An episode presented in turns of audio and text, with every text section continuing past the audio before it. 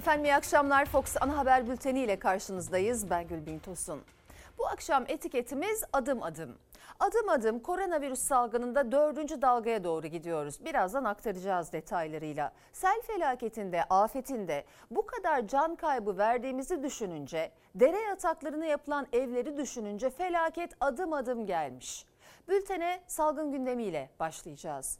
Efendim koronavirüse günlük vefat sayıları hiç istenmeyen seviyelere yükseldi. Son 24 saatte 183 hasta daha yaşamını yitirdi ve bu kayıplar ne yazık ki aşılanamayanlar arasında kayda geçiyor. Aşı olmadım. Ee, yaşımdan dolayı kendimi yaşıma güvendim olmadım. Bu can kayıplarının ve hastaneye yatışlarının neredeyse %90'ı hatta %90'dan daha fazlası aşısını hiç olmamış insanlardan oluşuyor. Son koronavirüs tablosunda 21.692 yeni vaka, 183 can kaybı var. Günden güne hayatını kaybedenlerin günlük sayısı ne yazık ki artıyor. Ağır hastaların neredeyse tamamı aşı olmayanlar. Uzmanlar sonbahardan endişeliydi. Eylül ayına yaklaşılırken vaka sayısı yeniden tırmanışta. Sebebi hareketliliğin artması, aşılamanınsa düşük kalması. Aşı o kadar hızlı ilerlemedi. Ne yazık ki tüm uyarılara karşın e, siyasi otorite kademeli normalleşmeye başladı ve 1 Temmuz itibarıyla da neredeyse her şey eski normal düzene geldi. Yani insan hareketliliği çok ciddi olarak arttı. Ardahan, Çorum ve Mersin düşük riskli iller arasında yerini aldı. Haritada 3 şehrimiz daha mavi. Düşük riskli il sayımız 31'e yükseldi. Toplumsal bağışıklık için hedeflenen nüfusun en az %75'inin çift doz aşılanmasıydı. Henüz Türkiye %40'ta. Tek dozda bile %75'i yakalayamayan 50 il var. Bilimsel olarak da yapılması gereken şudur. Yeterli toplumsal bağışıklık oluşana kadar bu hasta sayılarını sınırlamak anlamında acil sektörler dışında, acil üretim sektörleri dışındaki tüm sektörlerde bir e, kısıtlama ve önlemler paketi ve aşılamaların hızlandırılması.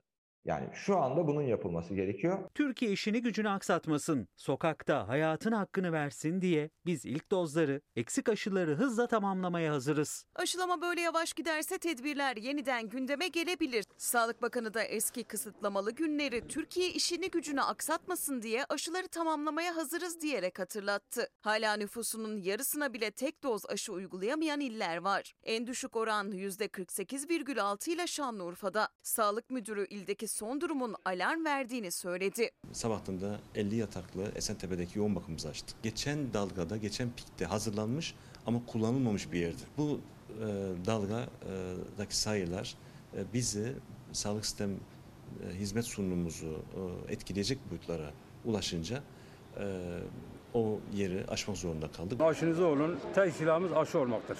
Kardeşim 51 yaşındaydı. Hayatı hep zorluklarla savaşarak geçti. Aşı olmadı. Koronayla da savaşırım zannetti. Dün hayatını kaybetti. Korona savaşçı dinlemiyor. Ekonomi profesörü Zeynep Ökten'in acısını yazdığı bu satırları Sağlık Bakanı Koca yaptığınız uyarı için sağlık çalışanları size minnettar diyerek paylaştı. Çünkü acı da aşının etkisi de ateş düştüğünde anlaşılıyor. Aşı olmadım. Toplumdaki sosyal kanı maalesef. Bu pişmanlığı hastaneye yattıktan sonraki süreçte hastaların hemen hepsi ve çevreleri bunu hissediyorlar.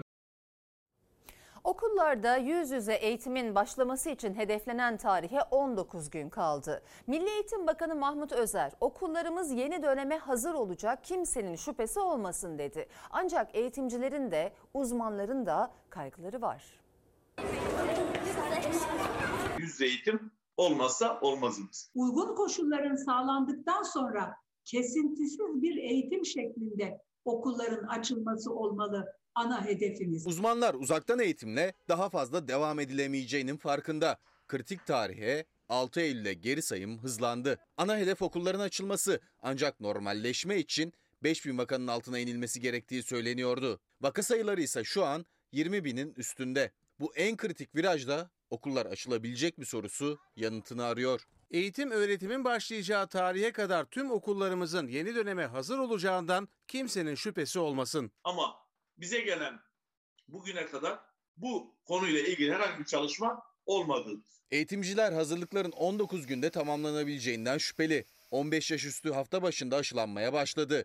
Bağışıklık içinse ikinci doz ve o dozun da üstünden 15 gün geçmesi gerekiyor. Ve bağışıklığın gelişmesi için de e, bir 15 gün daha beklememiz gerekiyor. Yani bizim normal koşullarda 6-8 haftaya ihtiyacımız var. Bu olmadan tek aşının korumadığını çok açık bir şekilde görüyoruz. Aşı sürecinin 12 yaşa kadar çekilmesinin en doğru yöntemlerden biri olduğunu ifade ediyor. Okulların açılmasıyla birlikte eğer bu çocuklar aşısız bir şekilde okula giderlerse hiç arzu etmiyoruz.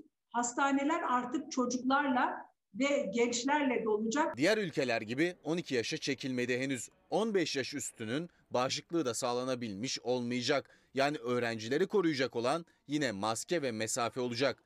Velilerini koruyacak olansa aşı. Velilerden talebimiz e, bilim adamlarının aşı konusundaki önerilerine uymaları. Bir veli şunu söyleyebilir. Ben çocuğumu aşısız bir öğretmenin okutmasına izin vermiyorum veya aşısı yapılmamış çocuklarla aynı sınıfta olmasına izin vermiyorum deme hakkına sahip. Çünkü sağlık e, bütün toplumu ilgilendiren bir nokta. Öğretmenlerin, okul çalışanlarının da aşılarını tamamlaması gerektiğini yineliyor uzmanlar. Eğitimcilerse çoğu okulda 19 günde tamamlanamayacak kadar fazla eksiklikler olduğunu söylüyor. Eğitim İş Sendikası özellikle kalabalık sınıflar için Milli Eğitim Bakanlığı'nın henüz bir adım atmadığını hatırlatıyor. Okullardaki hijyen sorununun hala devam ettiğini, çocuklarımızın kalabalık sınıflarda kapalı 40 dakikalık bir süreçte bulaş riskinin fazla olacağını, dolayısıyla sınıflardaki öğrenci sayısının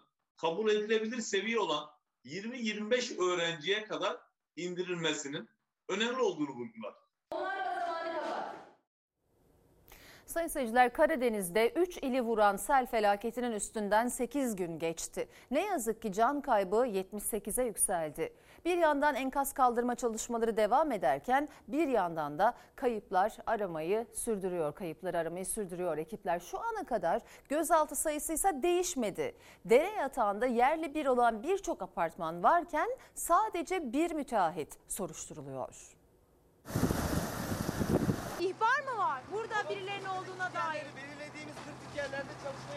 Hem çamurla dolu bodrum katlarda hem dere yataklarında hem de Karadeniz kıyılarında kayıpları aramaya devam ediyor ekipler. Her kritik nokta, her ihbar değerlendiriliyor. Afetin 8. gününde selin vurduğu Kastamonu, Sinop ve Bartın'da can kaybı 78'e yükseldi. 34 kayıpsa aranıyor. Gözaltı sayısı ise hala aynı. Tek müteahhitle sınırlı.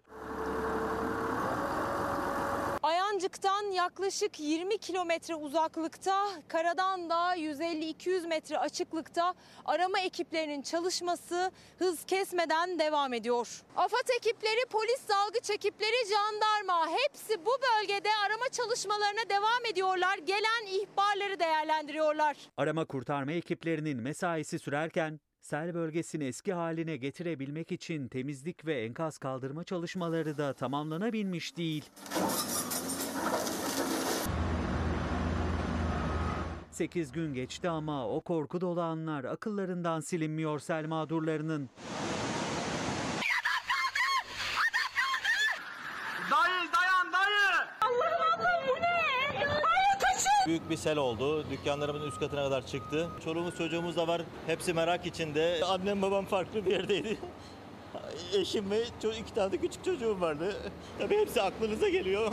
Kastamonu Bozkurt'ta çöken 8 katlı ölçer apartmanının müteahhiti Mehmet Ö, İstanbul'da yakalanıp Kastamonu'ya götürüldü. Gözaltındaki müteahhit adliyeye sevk edildi.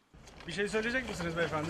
Ancak Bozkurt'ta dere yatağında tek yıkılan bina o değildi. Ölçer apartmanının komşu binaları da ya yıkıldı ya da ağır hasar gördü. Ama günler geçse de hala başka gözaltı kararı verilmedi. Afetzedelerin ihtiyaçları için de incelemeler 8 gündür devam ediyor. Hani ev bulamazsan da konteynerde getirebiliriz. Sen Öyle nasıl dersin? yani. Ya Biz Burada ben devamlı burada durmak istiyoruz. Hani elimizde ilgilenmek. Ama ev yıkılırsa o zaman tamam ona ödeyemem. Şimdi bakacağız ona. Yani ihtiyacınız olursa söyleyin getiririz biz. Tamam.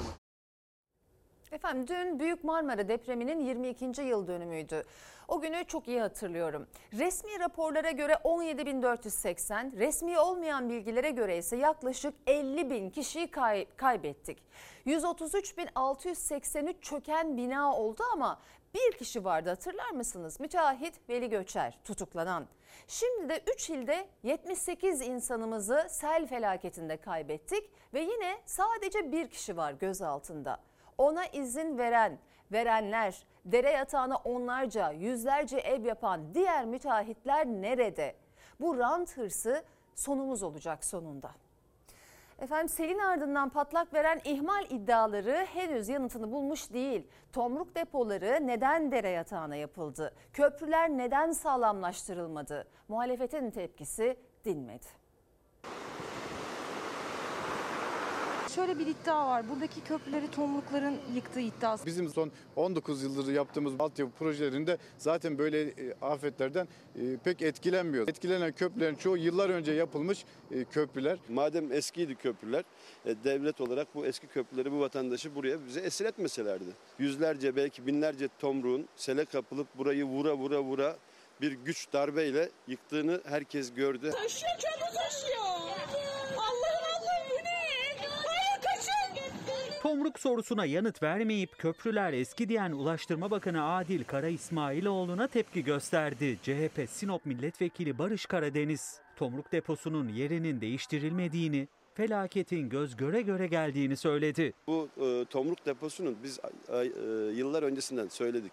2013 yılıydı. Burada bu olmaz. Ufak bir sel anında bu ayancığı mahveder bunlar demiştik. Burada kusur var, ihmal var. İhmal çünkü söylenmiş bir şeyler var. Tam ortadan ikiye ayrılan, yıkılan köprünün üzerinde bile tomruklar var. Taşkınla birlikte depolardan 35 bin tomruk sürüklendi. Selin şiddeti arttıkça o tomruklar köprüleri tıkadı, binaların duvarlarını parçaladı. Sadece ilçe merkezlerinde değil, Karadeniz'de de tomruk adacıkları oluştu. 8 tekne ve dalgıçlarla temizlik sürüyor. Dere yatağına kurulan tomruk deposunun bulunduğu Babaçay'dan 45 kilometre uzaklıktayız ve tomruklar buraya kadar sürüklenmiş. İşte bu ihmal iddiası günlerdir yanıtını arıyor. Sinop Ayancık'ta tomrukların depolandığı yer dere yatağı. Faciadan sonra bile o depoların taşınıp taşınmayacağı hala net değil. Şu an için tomruk depoların durumu ile ilgili herhangi bir karar vermedik ama büyük ihtimalle taşınırlar yani. Daha değerlendirmedik. Vali Bey demiş ki herhalde kalkar oradan. Herhaldesi yok o oradan kalkacak. Vali Bey'in böyle bir açıklama şansı yok. Çünkü buradaki büyük zararın neden olduğu belli. Plansız işler bizim başımıza dert açıyor.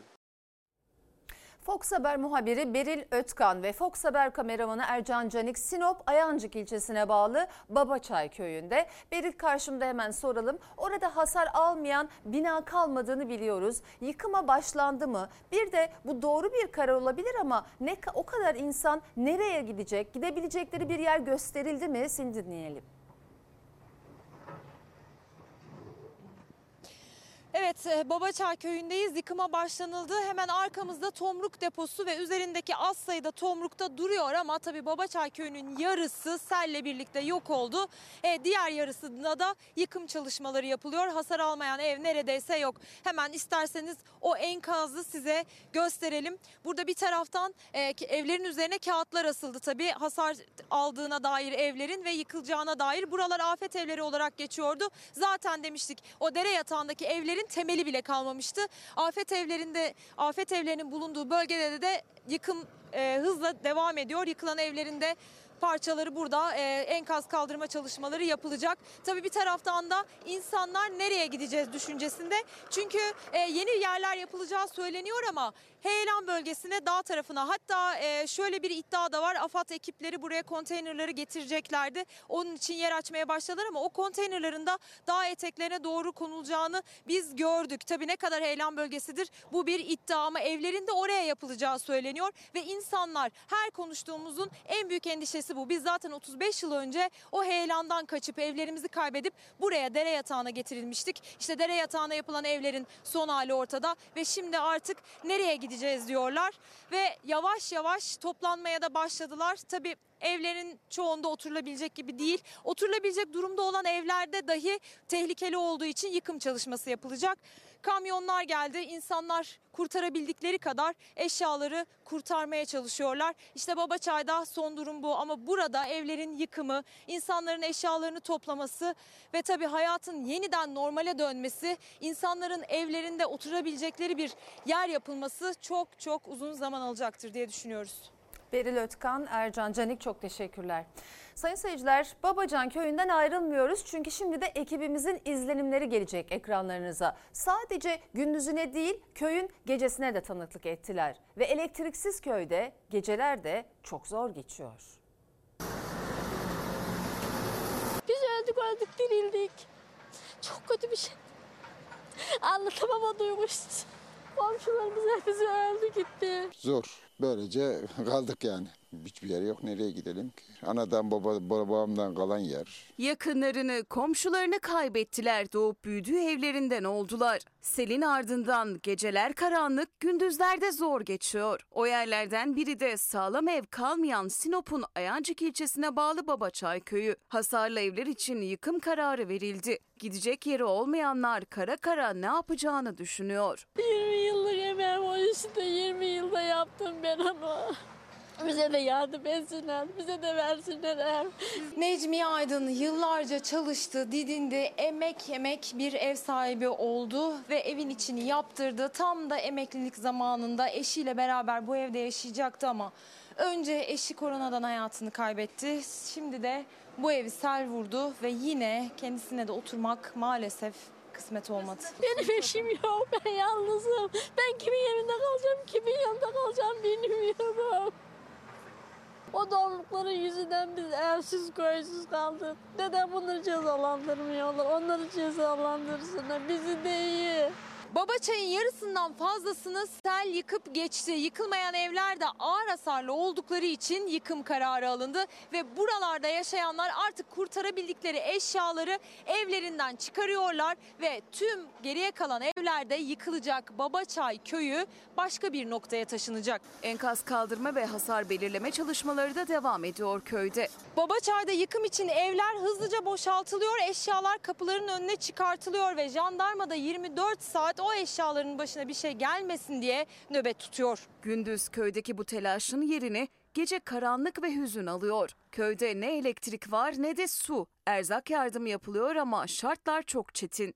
Karanlık çökünce tabiri caizse korku filminden bir kareye dönüştü Babaçay. Burada halkın çoğu gitti ama evleri yıkılmayanlar arasında hala az sayıda da olsa elektriksiz evlerde yaşayanlar var. Yıkık dökük yollardan evlerine gidip en azından geceyi orada geçirebiliyor evleri az hasarlı olanlar. Beyaz ve Lütfü Tüzün çifti de elektriksiz köyde gaz lambasıyla el fenerleriyle idare etmeye çalışıyor. Mallarını buraya koymuş, bura tehlike değil diye gitmiş eve, girmişler eve, suyla gittiler. Boğun cenazeleri vardı. 80 yaşındaki Nefide Akın Sele ilçe merkezinde hastanede yakalandı. Köye geldiğinde yeni yaptırdığı evinde hasar büyüktü. Onun da evi yıkılacak evler arasında. Ben o gün doktora kontrol almaya gittim. Köye döneceğim. Ben burada oturuyordum caminin rajmanında. Benim oğlum yaptı duydu burayı. Bir tek çocuk var. Onun da arabası da gitti, evi de gitti.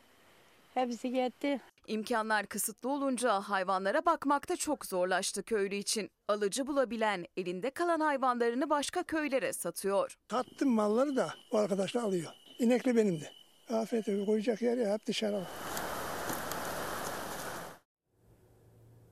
İyi Parti lideri Meral Akşener, yangın felaketinin en çok hasar verdiği illerden Muğla'da yangınzede köylüleri ziyaret etti. Ormanları, canlılarıyla geçim kaynakları da küle dönen köylüler mağduriyetlerini gözyaşları içinde anlattı İyi Parti liderine. Bizim çaya doldurmaya ihtiyacımız yok. Benim bir oğlum yangından kaçarken kaza yaptı düştü. O halde çalışmaya gidiyor. Ekmek davası ekmek. Bir kilo makarna, bir kilo pirince ihtiyacımız yok. Yeşillerimiz gitti bizim, ormanımız.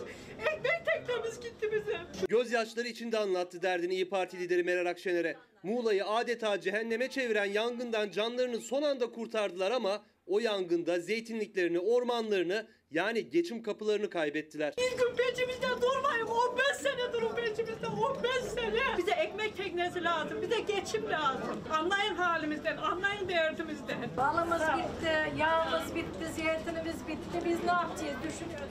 Yani nasıl yapacağız? İyi Parti lideri Meral Akşener günlerce alevlerin esir aldığı ormanların, evlerin küle döndüğü Muğla'daydı. Yangın doğaya, canlılara büyük zarar verdi. Köylülerin geçim kaynaklarını da kül etti. Biz şu an kekikten, zeytinden, maldan, her şeyden mağduruz.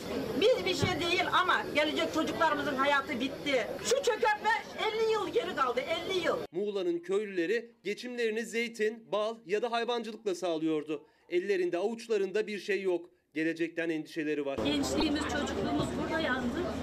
Şu an en büyük korkumuz buralara oteller yapılması. O zeytinlerimiz gitti.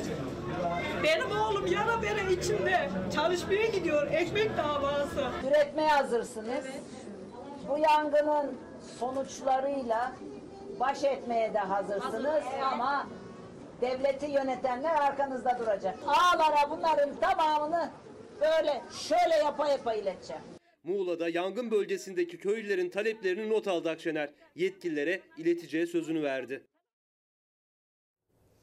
Efendim e, Rahim Ceylan demiş ki bir taraftan yangınlar, seller, bir taraftan bozuk ekonomi, düzensiz göç, artan genç işsizlik, EYT, emeklilikte yaşa takılanlar, 3600 gibi gasp edilen haklar sonucu örselenen adalet. Bir an önce aklın, bilimin ışığında üretim ekonomisine dönmezsek eğer ülke adım adım felakete sürükleniyor. Sayın seyirciler Afganistan'da yönetimi ele geçiren Taliban'a karşı halk Celalabad şehrinde sokaklara döküldü. Taliban ise göstericilere ateş açarak yanıt verdi. Türkiye'ye dönmek için başvuruda bulunan 200'e aşkın Türk de Türk vatandaşı da yurda getirildi.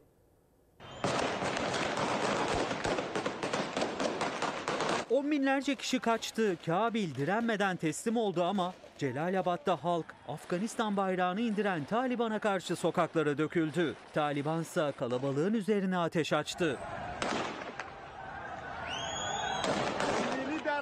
Afganistan'da 20 yıl sonra Taliban'ın iktidarı ele geçirmesiyle başlayan kaos ve dram büyüyor. Kabil havalimanı ve sokakları hala kaçmaya çalışan insanlarla dolu. Celalabad şehrinde ise yüzlerce kişi Taliban'ın resmi kurum ve meydanlarda ülke bayrağını indirmesine karşı sokağa döküldü.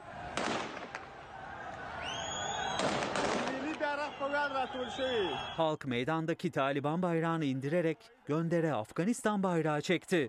Taliban militanları protestoya ateş açarak yanıt verdi. Gösteride 3 kişi yaşamını yitirdi. 12 kişi yaralandı.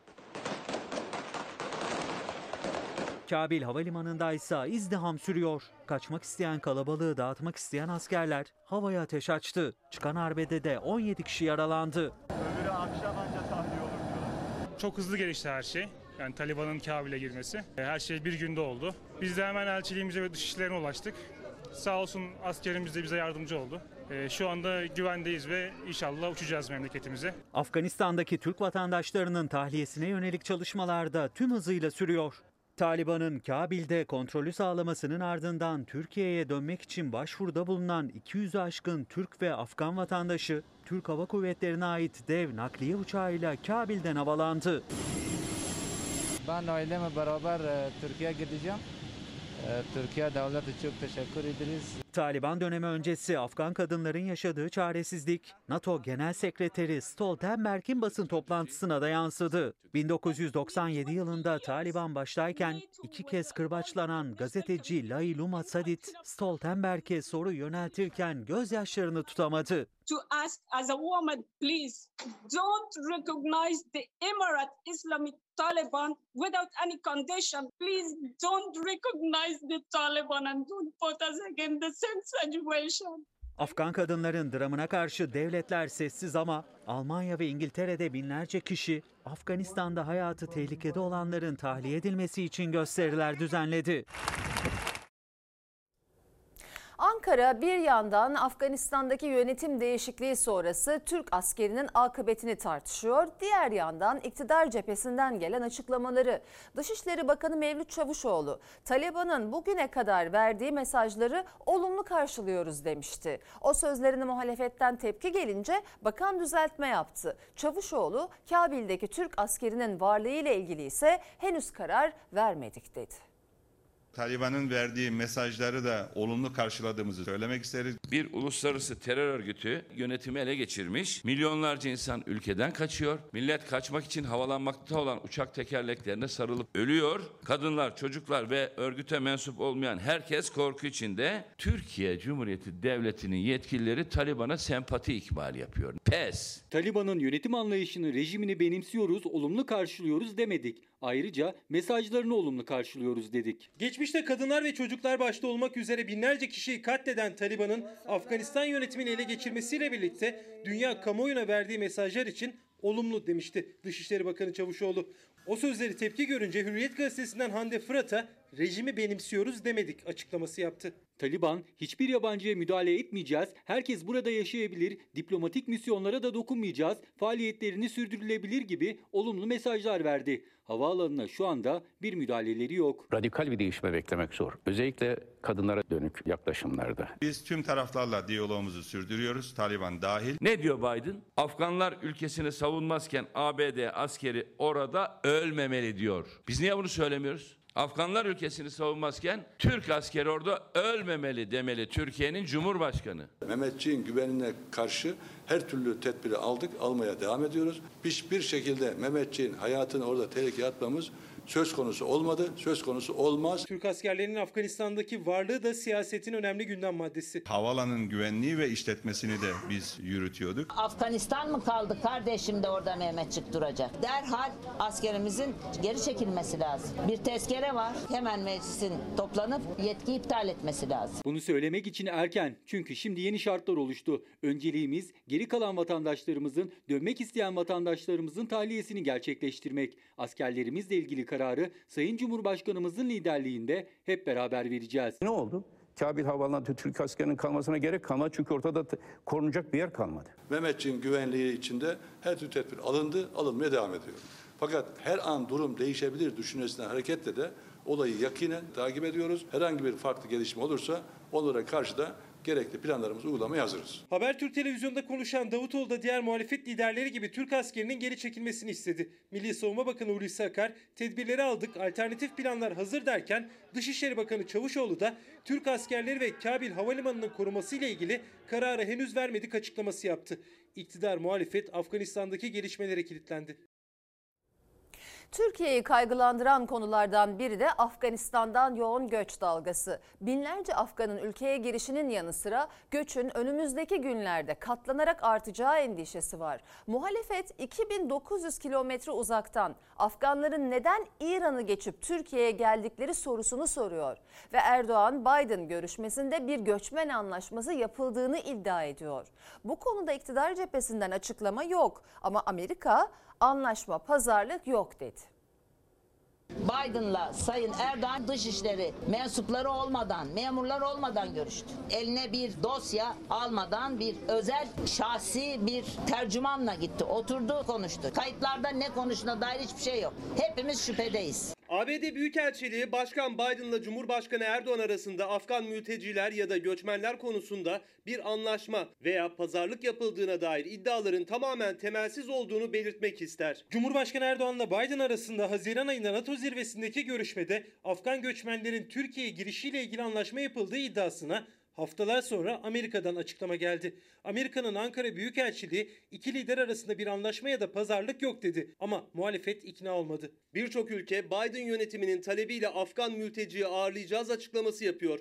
Batı, Avrupa, Asya, Afrika ve Balkan ülkeleri. Anlaşılan Biden bunu bir tek Türkiye'den talep etmemiş. Dışişleri yetkililerinin bile girmesine izin verilmeyen toplantıda hiç konuşulmamış. Biden'la baş başa pazarlık yaptığını itiraf ettin. Biden'la ne konuştuğunu bize açıklamıyorsun, millete açıklamıyorsun. Bari devletin tutanaklarına geçsin. O da yok. Türkiye olarak İran üzerinden gerçekleşen ve giderek yoğunlaşan bir Afgan göçmen dalgasıyla karşı karşıyayız. Sayın Erdoğan Biden'ı arayıp biz sizinle NATO'da böyle konuşmamıştık diyerek hiçbir transit göçe izin vermeyeceğim demesi lazım. Sayın Erdoğan dışişleri kayıtlarına geçmemiş bir görüşme yaptıysa onu bilemem. Cumhurbaşkanı Biden görüşmesinde Erdoğan'ın tercümanı dışişlerinden bir isim değildi. Merve Kabakçı'nın kızı iki lider arasındaki görüşmede yer aldı tercüman olarak. Muhalefet o detaya dikkat çekiyor. Kılıçdaroğlu da Afgan göçünün o zirve sonrası hızlanmasına. Nedense tam da toplantıdan sonra on binlerce Afgan sığınmacı ülkemize yöneldi. Tüm taraflara hatırlatıyorum. Bizler halkımızın taleplerine hizmet etmekle mükellefiz ve halkımızın talebi nettir. İster yazılı ister sözlü. Bir daha asla böyle anlaşmalar yürürlüğe giremeyecek. Amerikan elçiliği açıklama yapıyor. Bizim Dışişleri Bakanlığımızdan Sayın Erdoğan'dan tık yok. Türkiye maalesef göç e, konusunda bir hendek haline geldi. Biz bu duvarları boşuna mı yapıyoruz? Bu surları şu anda boşuna mı örüyoruz? Üstelik bütün gözetleme kulelerine varıncaya kadar. Duvardan önce yapılacak iş İran Büyükelçiliğinin çağrılıp İran tarafının da sınırı koruması, bizim de sınırımızı bizim tarafımızdan korunmasının sağlanmasıdır. Binlerce Afgan mültecinin kaçak yollarla Türkiye'ye girişi tartışılırken muhalefet özellikle sınır güvenliğini de hatırlatarak hükümete o mülteciler nasıl giriş yapıyor sorusunu soruyor. CHP'de genel merkeze sınır güvenliğini hatırlatan bir pankart astı. O pankartta sınır namustur yazıyor. Avrupa Birliği ülkeleri İran dururken Afgan göçüyle ilgili neden Türkiye ile konuşalım diyor. Niye? Sen Türkiye'de bunları tut. Bize bulaştırma biz sana üç kuruş veririz. Avrupalı liderlerin Afgan göçü konusunda Türkiye ile birlikte çalışmalıyız açıklamalarını da göç anlaşmasının bir işareti olarak gösteriyor muhalefet. Yunanistan Göç Bakanı da Türkiye'ye gelen Afganların Avrupa'ya geçiş için kapıları açmayacağız açıklaması yaptı. Cumhur İttifakı ortakları AK Parti ve MHP erken seçim yok diyor. Ama iktidara yakın gazeteciler iki partinin seçim kanunu değişikliği üzerinde çalıştığını yazıyor. İddiaya göre Bahçeli seçim barajının düşürülmesi teklifini Erdoğan'a iletti.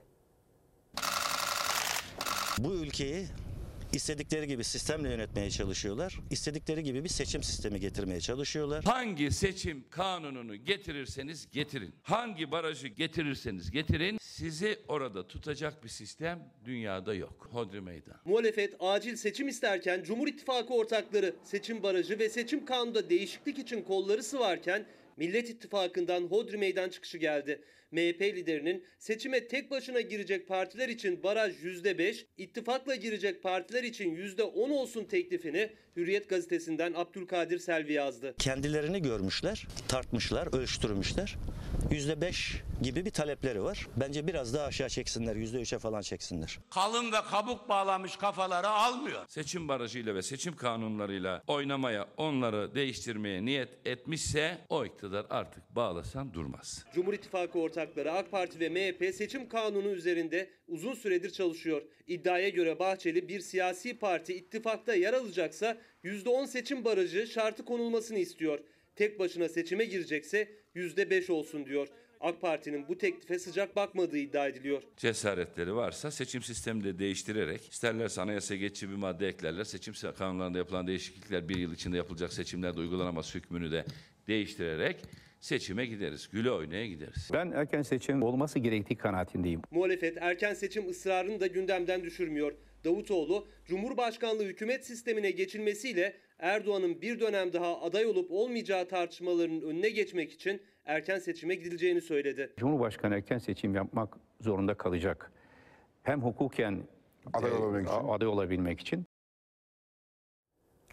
Eski Başbakan Adnan Menderes'le iki eski bakanın yargılandığı ve haklarında idam kararının verildiği eski ismiyle Yassıada, yeni ismiyle Özgürlükler ve Demokrasi Adası'nda inşa edilen 5 yıldızlı lüks otel hizmete açıldı. Demokrat Parti başta olmak üzere muhalefetten iktidara tepki büyük.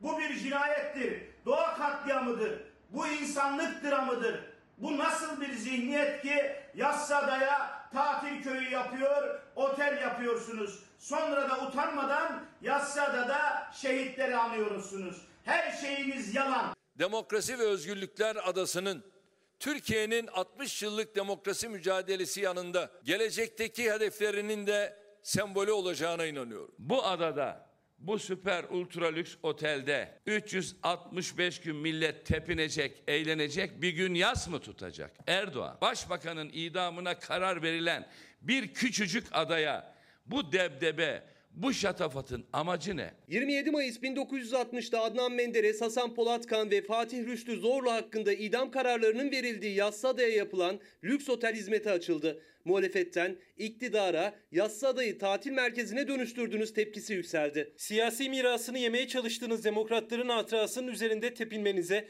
bu hatıraları çiğnemenize asla müsaade etmeyiz. AKP'nin doymak bilmeyen rant hırsının artık ne boyutlara geldiğini bir kez daha müşahede ettik. Yassıada'nın ismi değişti önce. Demokrasi ve Özgürlük Adası oldu. Ardından yapılaşmaya açıldı. 2020 yılında 60 darbesinin 60. yılında Cumhurbaşkanı ve Bahçeli birlikte adanın yeni görünümüyle açılışını yaptı.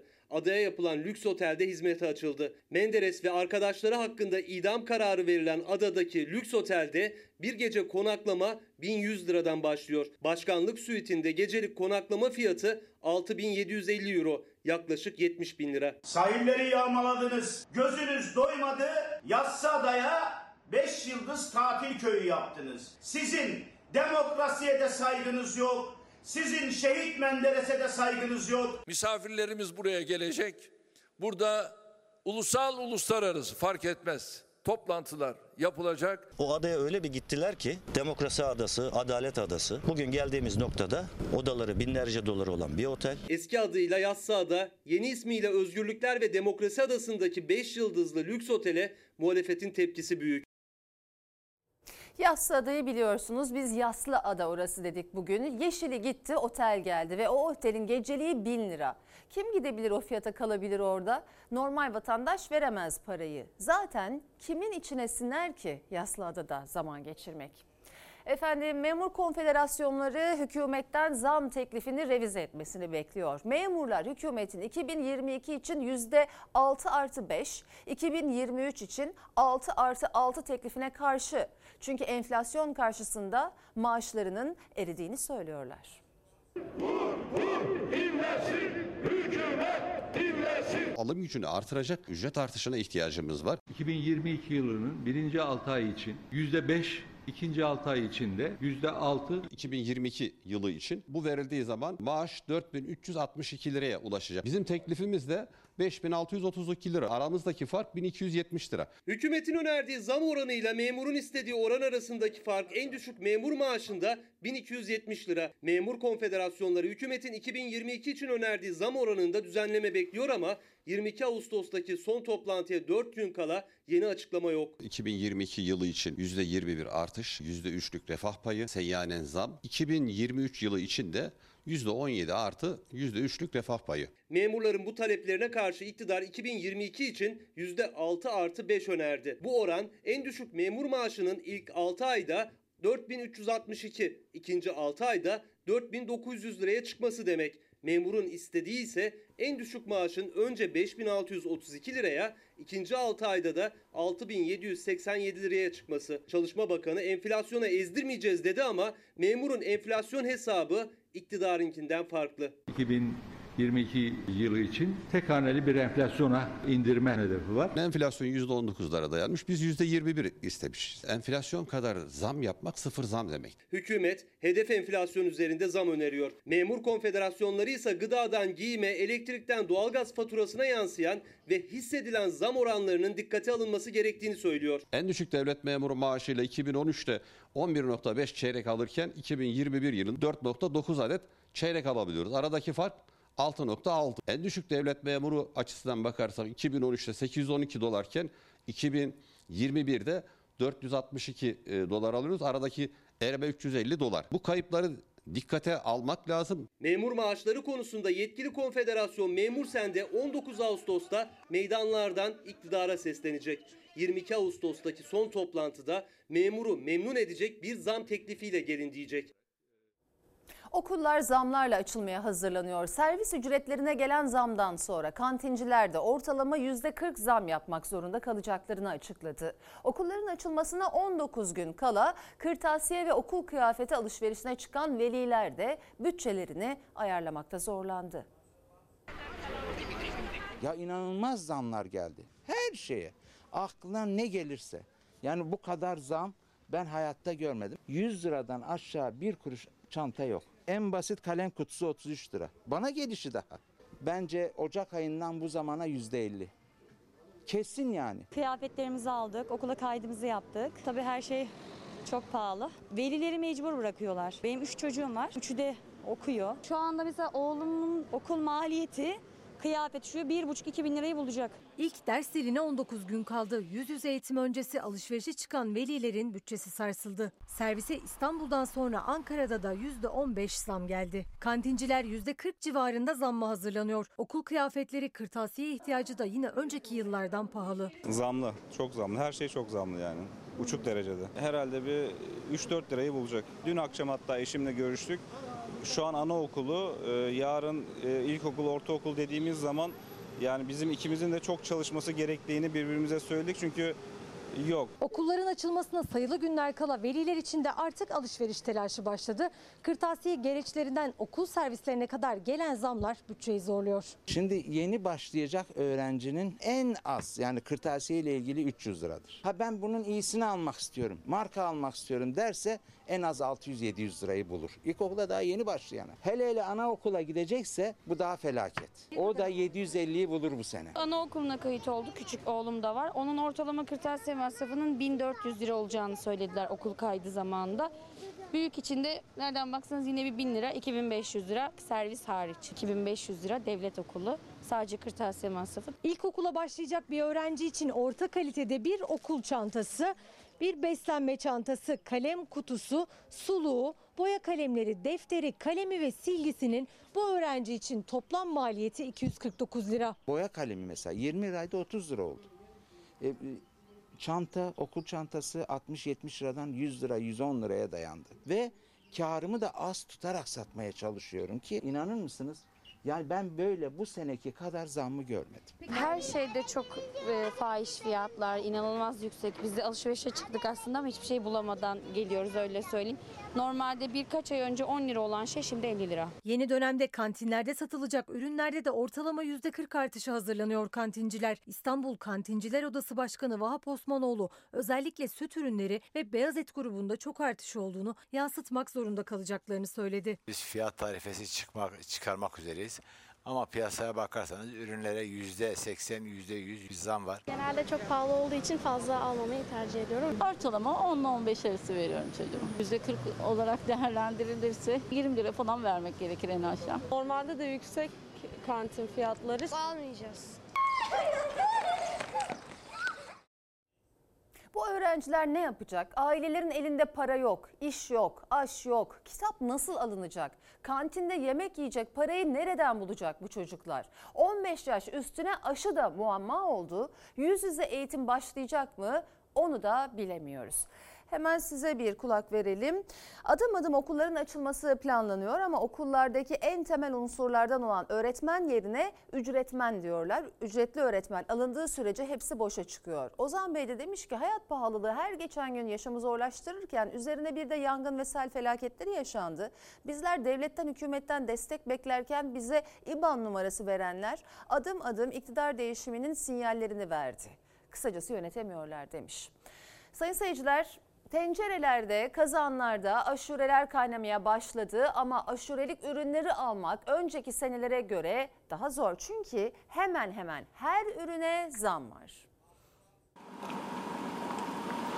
Haşureyi herkes sever. Ne kadar mal olacak sizce bu sene e, aşure? Rahat yüzü bulur yani. Çok rahat. Aşure kaynamaya başladı ama önceki yıllardan daha pahalıya. Çeşit çeşit ürün var. Hepsinin fiyatı da cep yakıyor. Fıstık, fındık, ceviz, fasulye, nohut, kuru fasulye, birazcık e, pirinç. Ben içine e, biraz süt de koyuyorum. İncir 60 lira. Efendim fı- fındık 70 lira. Geçen sene aldığımız ürünün iki katı vererek çok pahalı. Kayısı aldım paket halinde 18 liraydı 2 400 gram. Ve Burada bakıyorsunuz kayısı fiyatı 40 lira 1 kilo diyor. Yarım kilo falan kayısıyı kullanıyorum. Bir tek değil birçok çeşit hem bakliyat hem meyve kurusu hepsinden azar azar olsa da tencerede bir araya geldiğinde 100 liraya aştı bir tencere aşurenin maliyeti. Yukarı 150 lirayı vuracak. Geçtiğimiz yıl ne kadara mal oldu?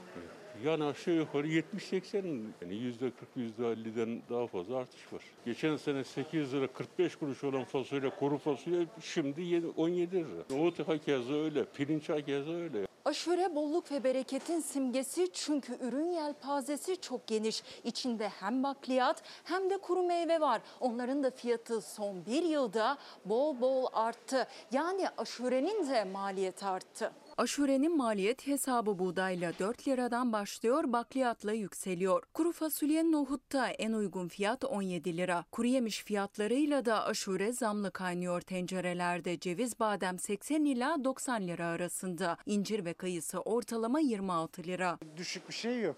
Düşük olan halkın gelir seviyesi. Her geçen yıl daha da zorlaşıyor aşure yapıp dağıtmak. Bolluk bereket beklentisi bu yılda yerini alışverişte hesap kitap yapmaya bıraktı. Çok daha fiyatlar pahalı.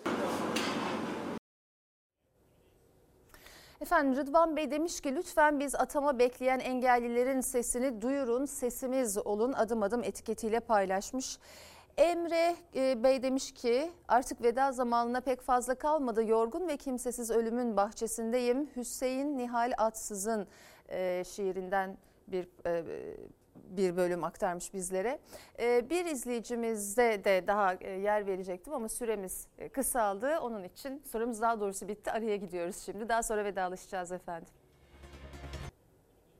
Efendim Fox Ana Haber Bülteni'ni burada noktalayacağız. Noktalamadan önce e, bu güzel çiçek için Akdeniz Üniversitesi sağlık çalışanlarına çok teşekkür ediyorum. Onların sesi olduğumuz için bizlere göndermişler. Çünkü onlar e, hatırladığım kadarıyla 11 aydır sözleşmesiz ve zamsız çalışıyorlar. E, bugün itibariyle kartlarını da aldım, notumu aldım. 18 Ağustos itibariyle bu güzel çiçeği gönderdikleri için teşekkür ediyorum. Fox'ta yayın Sen Çal Kapımı'nın yeni bölümüyle devam edecek. İyi bir akşam geçirmenizi diliyoruz. Hoşçakalın. la la la la la la la.